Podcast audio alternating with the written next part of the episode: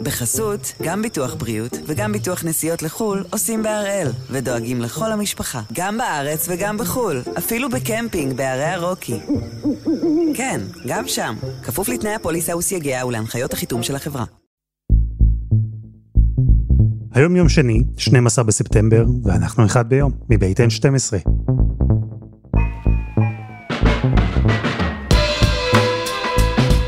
אני אלעת שמחה יופי, ואנחנו כאן כדי להבין טוב יותר מה קורה סביבנו, סיפור אחד ביום, כל יום.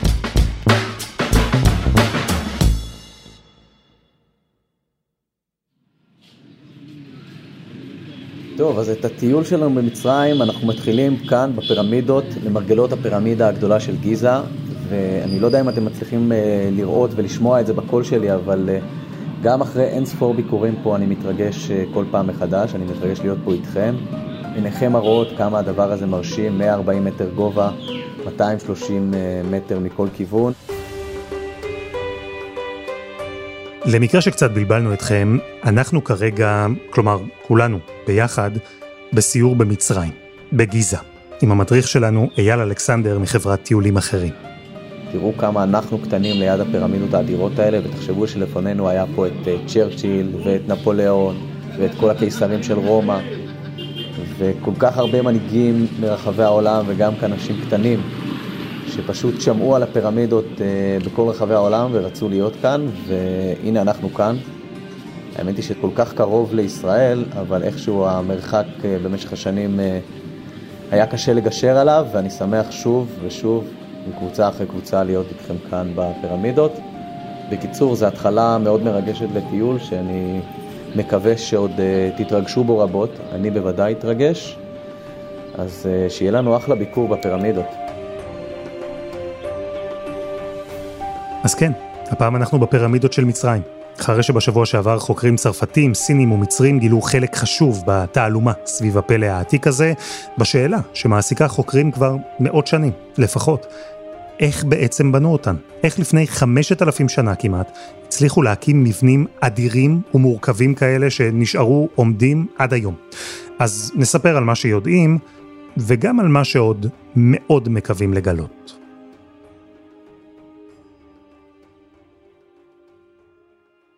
הפירמידה הגדולה היא אחד משבעת פלאי תבל של העולם העתיק, והיא הפלא היחיד שנשאר על תילו.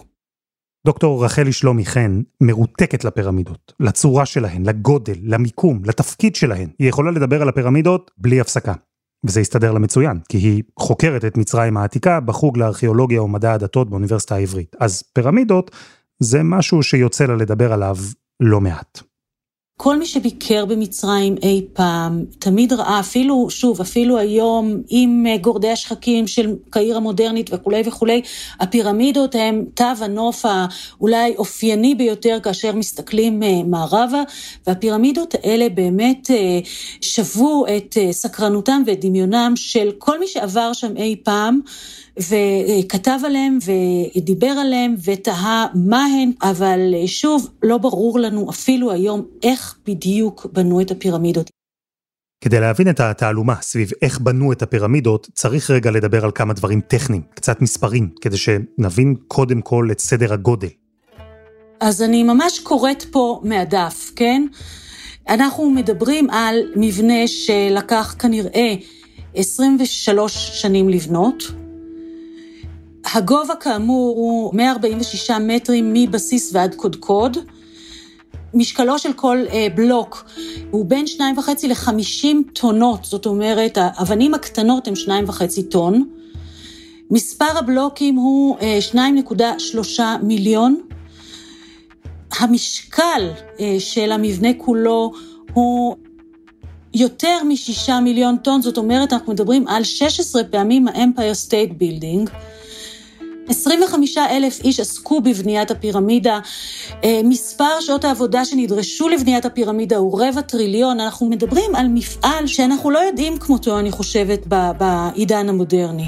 רמת הדיוק ורמת היציבות של המונומנט הזה, כן? מצרים עברה רעידות אדמה, זמן רב עבר מאז, הפירמידה שלוש הפירמידות עומדות על תילן, ולא רק שהן עומדות על תילן, כאשר אנחנו אה, אה, הולכים לחדרים הפנימיים שבנויים גרנית, ומנסים להכניס אה, חפץ אפילו בעובי של כרטיס אשראי בין הבלוקים, אנחנו לא יכולים, כי ההתאמה היא באמת מושלמת. כן, אני יודע שקצת קשה לעקוב אחרי מספרים בפודקאסט, המוח כאילו מכבה את עצמו לרגע. אז אחזור ברשותכם על שלושה מספרים. כל בלוק בפירמידה הגדולה של מצרים שוקל בין שני טונות וחצי לחמישים טונות, ויש שם שני מיליון ושלוש מאות אלף בלוקים כאלה, זה פסיכי. כדי להשלים את התמונה, כדי שנבין כולנו בדיוק עד כמה זה פסיכי, אני אוסיף עוד מספר, חמשת אלפים. כל הפרויקט האדיר הזה נבנה לפני כחמשת אלפים שנה. צריך להבין, זו ממלכה שכבר מהתקופות האלה, ששוב אני מדברת על לפני בערך חמשת אלפים שנה, כבר מהתקופות האלה זה ממלכה שהמימדים שלה הם פחות או יותר כמו מימדיה של מצרים המודרנית. אין לזה אח ורע, בוודאי לא בעולם העתיק כפי שאנחנו מכירים אותו. אתם מבינים? לפני חמשת אלפים שנה, לפני המהפכה התעשייתית, הרבה לפני, לפני גורדי השחקים, לפני המסעיות והמנופים, לפני כל אלו נבנו מבני ענק כאלה. אז ברור שהעולם מסתקרן, שהחוקרים מסתקרנו, ולכן יש המון מחקר סביב מצרים העתיקה, והמון מחקר סביב הפירמידות. למשל, אנחנו היום יודעים את מה שלא ידענו בעבר. מה הן בכלל הפירמידות, ולמה הן נבנו? הפירמידות הן מקום פולחן, הן מקום דתי, ובעיקר הן קבר. ומה שמוליד אותם זה הרעיון שהמלך הוא אל. וזה רעיון שעומד בבסיסה של הממלכה המצרית. זאת אומרת, המלך הוא אל, מתקיים לכבודו פולחן יומיומי, גם בחייו וגם במותו. לכל אחד, על פי האמונה המצרית, גם לך וגם לי, יש כה, זה משהו שאפשר לפעמים לתרגם אותו ככוח חיים, ככפיל, כ... אני מעדיפה לשמור על המינוח המצרי, כיוון שאין לנו אה, תרגום מוצלח, ולכה יש הרבה פעמים צרכים פיזיים גם אחרי המוות, זאת אומרת, הוא צריך להתלבש והוא צריך לאכול, והוא צריך ליהנות מחברתם של בני המשפחה, וגם למלך כמובן אה, יש כה. ואת הקה הזה צריך לעבוד, יש כהנים שאמורים באמת לדאוג לקה הזה, יש אחוזות מלכותיות שנועדו לספק את כל המנחות שהמלך יזדקק להם במהלך מותו, אנחנו מדברים בעצם על הנצח, כן? אז יש אחוזות חקלאיות שהתוצרת החקלאית שלהן מוקדשת באמת לפולחן המלך, זה באמת מפעלים שקשה לנו לעמוד את הממדים שלהם. עם הפולחן למלך המת, שגם במותו הוא עדיין נחשב אל, אז אם הפולחן סביבו הוא תעשייה, וזו הייתה תעשייה, הקבר שלו הוא המוקד. ואין במצרים קבר מפואר יותר, מרשים יותר ומורכב יותר מהפירמידה הגדולה. כשהחוקרים ניסו להבין מי בנה אותה, ואיך בנו אותה, אז היה דבר אחד שאפשר היה ללמוד די מהר, מהשטח, מהפירמידות ומהקברים האחרים שלצידה. זה קרה בהדרגה. זה היה תהליך. בהתחלה קברים פשוטים יותר, שהלכו והפכו למורכבים עם הזמן. צריך להבין שהדברים נעשו, יש לנו איזשהו קו של התפתחות, זה לא משהו שקורה, בוקר אחד מישהו אמר, אני רוצה לבנות פירמידה. אז פירמידת המדרגות מופיעה אה, בשושלת השלישית. עכשיו, פירמידת המדרגות נולדת מתוך מבנה קבורה, שאנחנו קוראים לו מסטבה, שהיה באמת מבנה הקבורה המקובל. בנו, מסטבה זה בעצם ספסל בערבית, קוראים לו מסטבה, כיוון שהוא לחופרים המצרים, זה נראה כמו אה, ספסל, אבל זה לא להתבלבל, אנחנו לא מדברים על קונסטרוקציה שהיא קטנה כמו ספסל, אלא מבנה שהוא אה, גדול מימדים, ומהמסטבה הזאת בפירמידת המדרגות, אנחנו רואים שמתחילים להרים מדרגות, זאת אומרת, אנחנו ממש רואים את שלבי הבנייה, זאת אומרת, מישהו עשה שם איזשהו ניסוי. ניסוי, ממש אפשר לראות את זה. בהתחלה השליטים של מצרים נקברו במסטבה, זה מבנה גדול בצורת טרפז. אחר כך הגיע ג'וסר, המלך השני בשושלת השלישית של מצרים. הוא בנה ונקבר בפירמידת המדרגות, זה בעצם כמה מסטבות ששמו אחת על השנייה. וזה היה מבנה פורץ דרך בזמנו, אבל הנדסית לא מבנה מאוד מורכב. פירמידת המדרגות זה בעצם מבנה האבן הראשון הגדול בעולם, זה פעם ראשונה של, שמשתמשים באבן כחומר בנייה, וזה באמת המצאה אדירה ששינתה את פני הארכיטקטורה העולמית, זאת אומרת, בלי שום גוזמה ובלי שום ציניות, זה באמת הדבר. עכשיו, כל מי ששיחק בלגו אי פעם יודע שפירמידת מדרגות זה לא דבר כל כך קשה מבחינה ארכיטקטונית לבנות, כן? בונים היקף אחד ועליו עוד היקף וכו', ואז נוצרות לנו מדרגות, והמדרגות האלה באמת ניכרות מרחוק, אנחנו מכירים את פירמידת המדרגות, היא ניסית אה, לגובה, אה, וגם שם אנחנו אה, אה, רואים מבנה שהוא אה, בולט אה, בהחלט מעל פני הקרקע. אפשר לשער שהמלך ג'וסר פתח סוג של מרוץ חימוש בין המלכים של מצרים. כל אחד שבא אחריו רצה שהקבר שלו יהיה מפואר ומרשים יותר מאשר של הקודם. ובאמת פירמידת המדרגות של ג'וסר הפכה לבסיס. משם הניסוי המצרי הלך והתפתח. הראשון שבונה פירמידות אמיתיות, פירמידות אמיתיות זה פירמידות שהשיפוע שלהם הוא בעצם חלק, ללא מדרגות. זה המלך סנופרו, בהתחלה אנחנו רואים ניסוי ותאייה, יש לנו פירמידה למשל שהזווית שלה משתנה כנראה במהלך הבנייה, כיוון שכשבנו אותה כנראה ראו שהזווית חדה מדי, והפירמידה לא תחזיק מעמד, ומשנים את ה... ממתנים את הזווית תוך כדי בנייה, והצאצאים של סנופרו, זאת אומרת בנו של סנופרו, המלך חופו, הוא המלך שבנה את הפירמידה הגדולה, פירמידה שעם סיום בנייתה, התנסעה לגובה של מאה ארבעים ושישה מטרים, והייתה המבנה הגבוה ביותר בעולם, עד שבנו את מגדל אייפל. זאת אומרת, החזיקה בתואר במשך אלפי שנים. המצרים באמת היו בנאים מופלאים.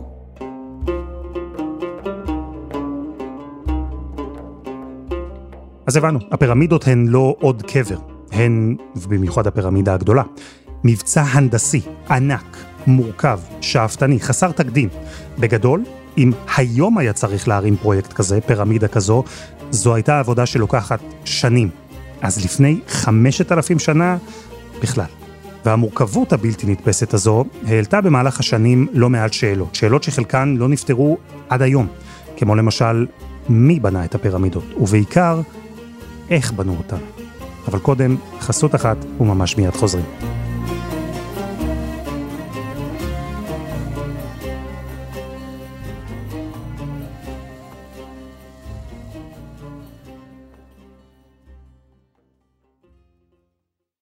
בחסות, גם ביטוח בריאות וגם ביטוח נסיעות לחול עושים בהראל ודואגים לכל המשפחה, גם בארץ וגם בחול, אפילו בקמפינג בערי הרוקי. כן, גם שם, כפוף לתנאי הפוליסה וסייגיה ולהנחיות החיתום של החברה. במסגרת המגעים להסכם שלום בין ישראל למצרים, ראש הממשלה בגין נסע בסוף שנות ה-שבעים לכמה ביקורים שם. בין פגישות עם סעדת, בגין הספיק להגניב גם כמה ביקורים לאתרים היסטוריים מקומיים. ככה הוא הגיע בין היתר גם אל הפירמידות בגיזה. בגין והמשלחת שלו מאוד התרגשו, הייתה תחושה כמעט כמו של טיול שורשים. להיות הישראלים הראשונים שעומדים במקום הזה, נוגעים במבנים האלה, שאולי אבות אבותינו בנו. ככה הם אמרו. בגין בעצמו הזכיר כמה פעמים את הקשר שבין בני ישראל לפירמידות. הוא האמין באמת שהעבדים הישראלים במצרים סחבו על הגב שלהם את האבנים, ושהם אחראים לפלא הזה שעומד כעת מולו. ובגין לא לבד, זו תפיסה שהשתרשה. אלא מה לעשות? היא לא נכונה. כמובן שבני ישראל לא בנו את הפירמידות. בני ישראל, אם היו במצרים, וזה נושא לשיחה אחרת בכלל, בני ישראל, אם היו במצרים, היו שם אה, בתקופת הממלכה החדשה.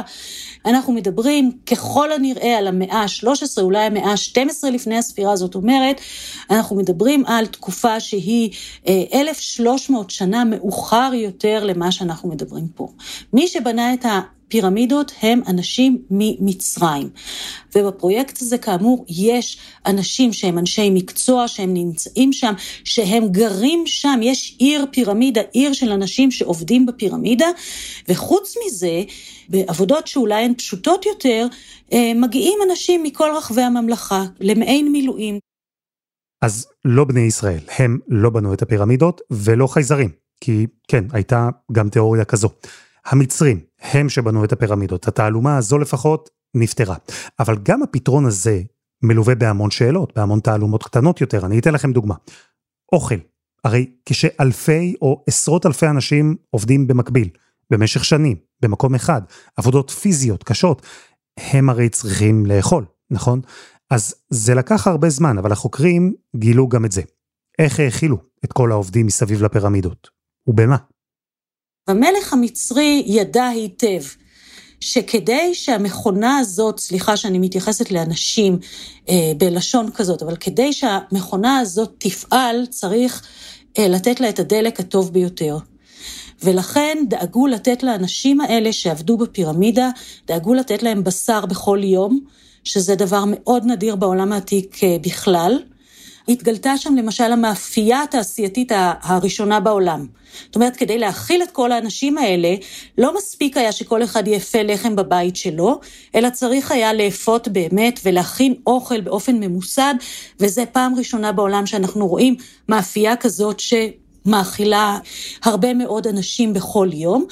יש חוקר בשם מרק לנר שבעצם חוקר את עיר הפירמידה, ומרק לנר שואל שאלה אחרת, הוא אומר, אל תשאלו איך המצרים בנו את הפירמידה.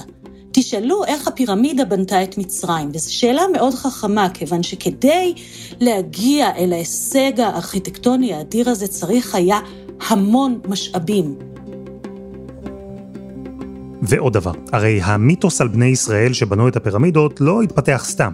קשה לנו היום לתאר אדם שיעשה עבודה כזו, אלא אם כן מאלצים אותו, אלא אם כן הוא עבד.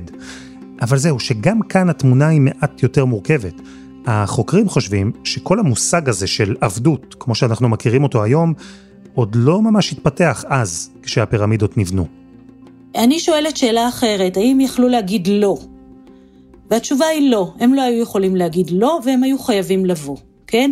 אבל היו משלמים להם תמורת העבודה הזאת. זאת הייתה עבודה קשה מאוד. זאת אומרת, אנחנו יודעים משלדים שהתגלו של אנשים שעסקו בבניית הפירמידה, שהיו להם כל מיני פציעות, למשל בגב התחתון, דבר שאנחנו יכולים להבין אותו בהחלט, כן, בחוליות של הגב התחתון, אבל אנחנו גם יודעים למשל שהיו להם שברים שהתאחו בעמות.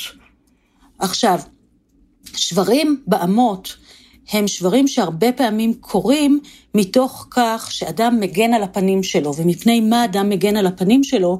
מפני שוט שמקלגסים בו באמצעותו. זאת אומרת, היה קצב וצריך היה לעמוד בקצב, והיו אנשים ש, שזה היה התפקיד שלהם, ואנחנו כבר לא מאמינים בהגדה הסוציאליסטית. כשאני הייתי סטודנטית צעירה, אמרו לנו, כן, המלך המצרי דאג לנתינים שלו, וכשלא הייתה להם פרנסה מהשדות שלהם, הם היו באים ומתפרנסים מהפירמידות, והכל נשמע באמת אה, ממש אידיאלי. זה היה אידיאלי, כן, אבל היה לזה מחיר קשה, כן, וכבד.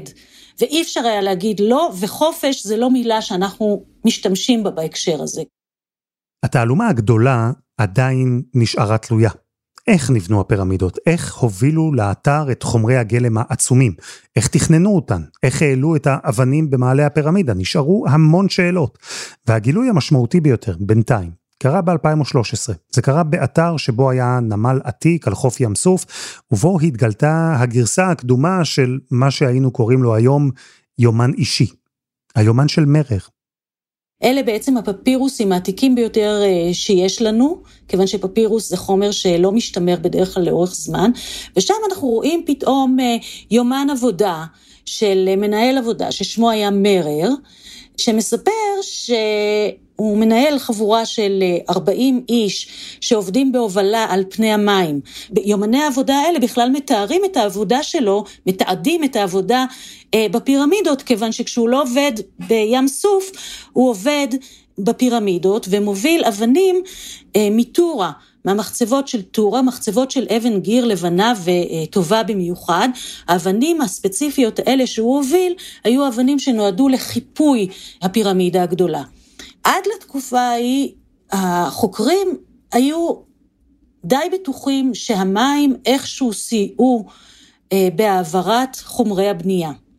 אבל לא הייתה לכך שום עדות בשטח, והעדות הזאת של הפפירוסים, של מרר, זה בעצם העדות הראשונה, ממש מיד ראשונה, שאומרת לנו, כן, היו בקרבת מקום מים, והמים האלה בעצם סייעו בתעבורה, כן, סייעו בהעברת חומרי הבנייה. מרר, שהיה מנהל של צוות שהעביר חומרי גלם לבניית הפירמידות, מתאר ביומן שלו חלק מתהליך העבודה. והיומן של מרר אישר לחוקרים הערכה נפוצה שחשבו עליה כבר עשרות או אולי אפילו מאות שנים קודם. המצרים עלו על סטארט-אפ מהפכני לימים ההם. הם הצליחו לרתום את המים לטובת הבנייה.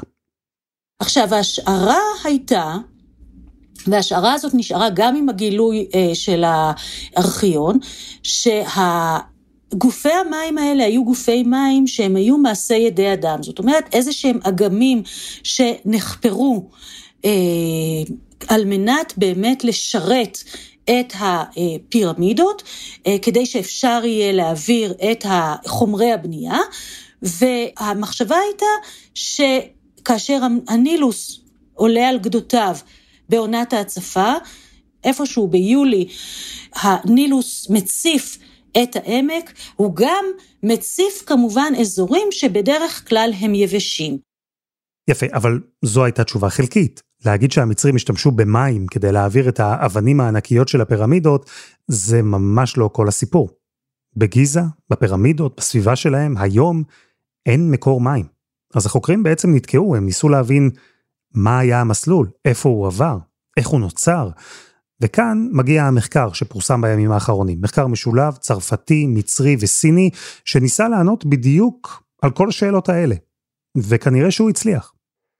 החוקרת הזאת שלקחה את הדברים משם, היא ככה הסתקרנה מהעניין הזה ואמרה, אוקיי, אז חשבנו שיש מים, ועכשיו הנה יש לנו עדות מכלי ראשון, כן? על מישהו שמדבר על כך שהוא עובד בהעברה על פני המים של חומרי בניין. בואו ננסה לראות מה הם גופי המים האלה.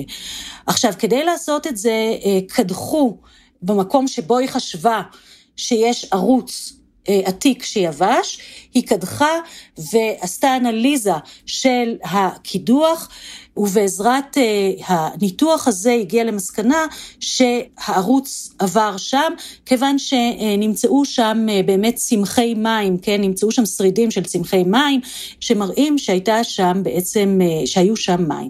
עכשיו, הערוץ הזה שקוראים לו עכשיו ערוץ חופו, היה פעיל בתקופת הממלכה הקדומה, זאת אומרת, היה מלא והיו בו כנראה מספיק מים, כך על פי המחקר החדש, והערוץ הזה יבש, אבל ברור לנו שבקרבת הפירמידה הגדולה עבר ערוץ של הנהר שהיה גדול מספיק ועמוק מספיק כדי לאפשר תעבורה על הנהר ולאפשר את העברה של חומרי הבנייה.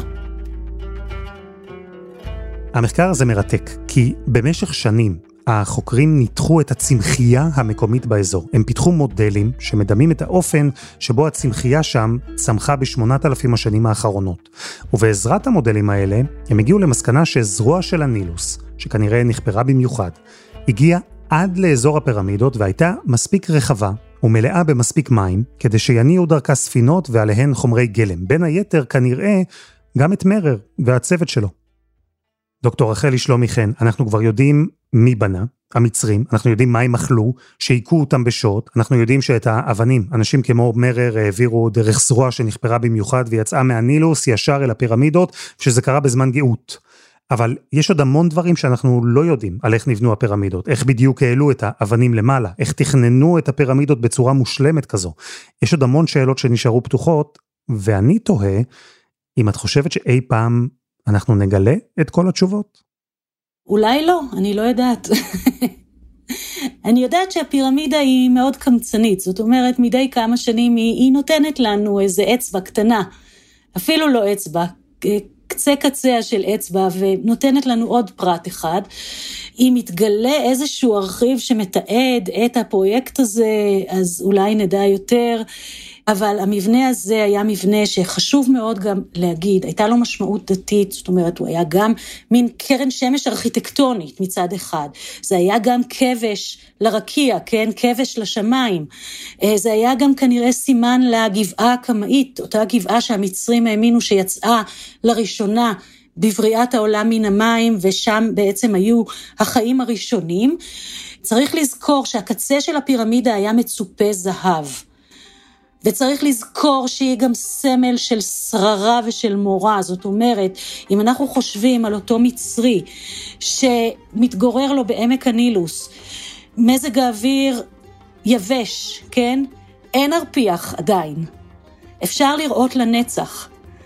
המונומנטים האלה עומדים שם, שלושה מונומנטים עם השפיץ הזהוב שלהם, ומחזירים את uh, קרני השמש. זה משהו שאפשר לראות אותו באמת מעשרות קילומטרים, ולזכור מי הבנאי, ומי שוכב שם, ומה הוא הכל רואה, כן? ואיך הוא חולש על כל הממלכה הגדולה הזאת. אז כן, הפירמידה, כמעט מבחינתי יש לה uh, ישות uh, חיה.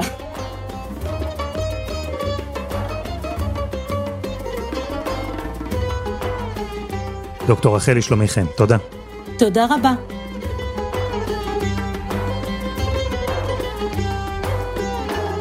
וזה היה אחד ביום של N שתים עשרה.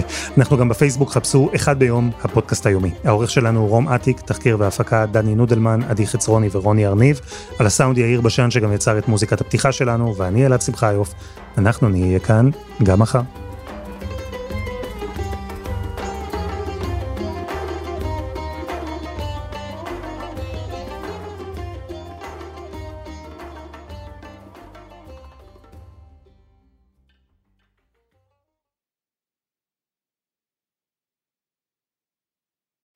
בחסות, גם ביטוח בריאות וגם ביטוח נסיעות לחול עושים בהראל, ודואגים לכל המשפחה, גם בארץ וגם בחול, אפילו בקמפינג בערי הרוקי.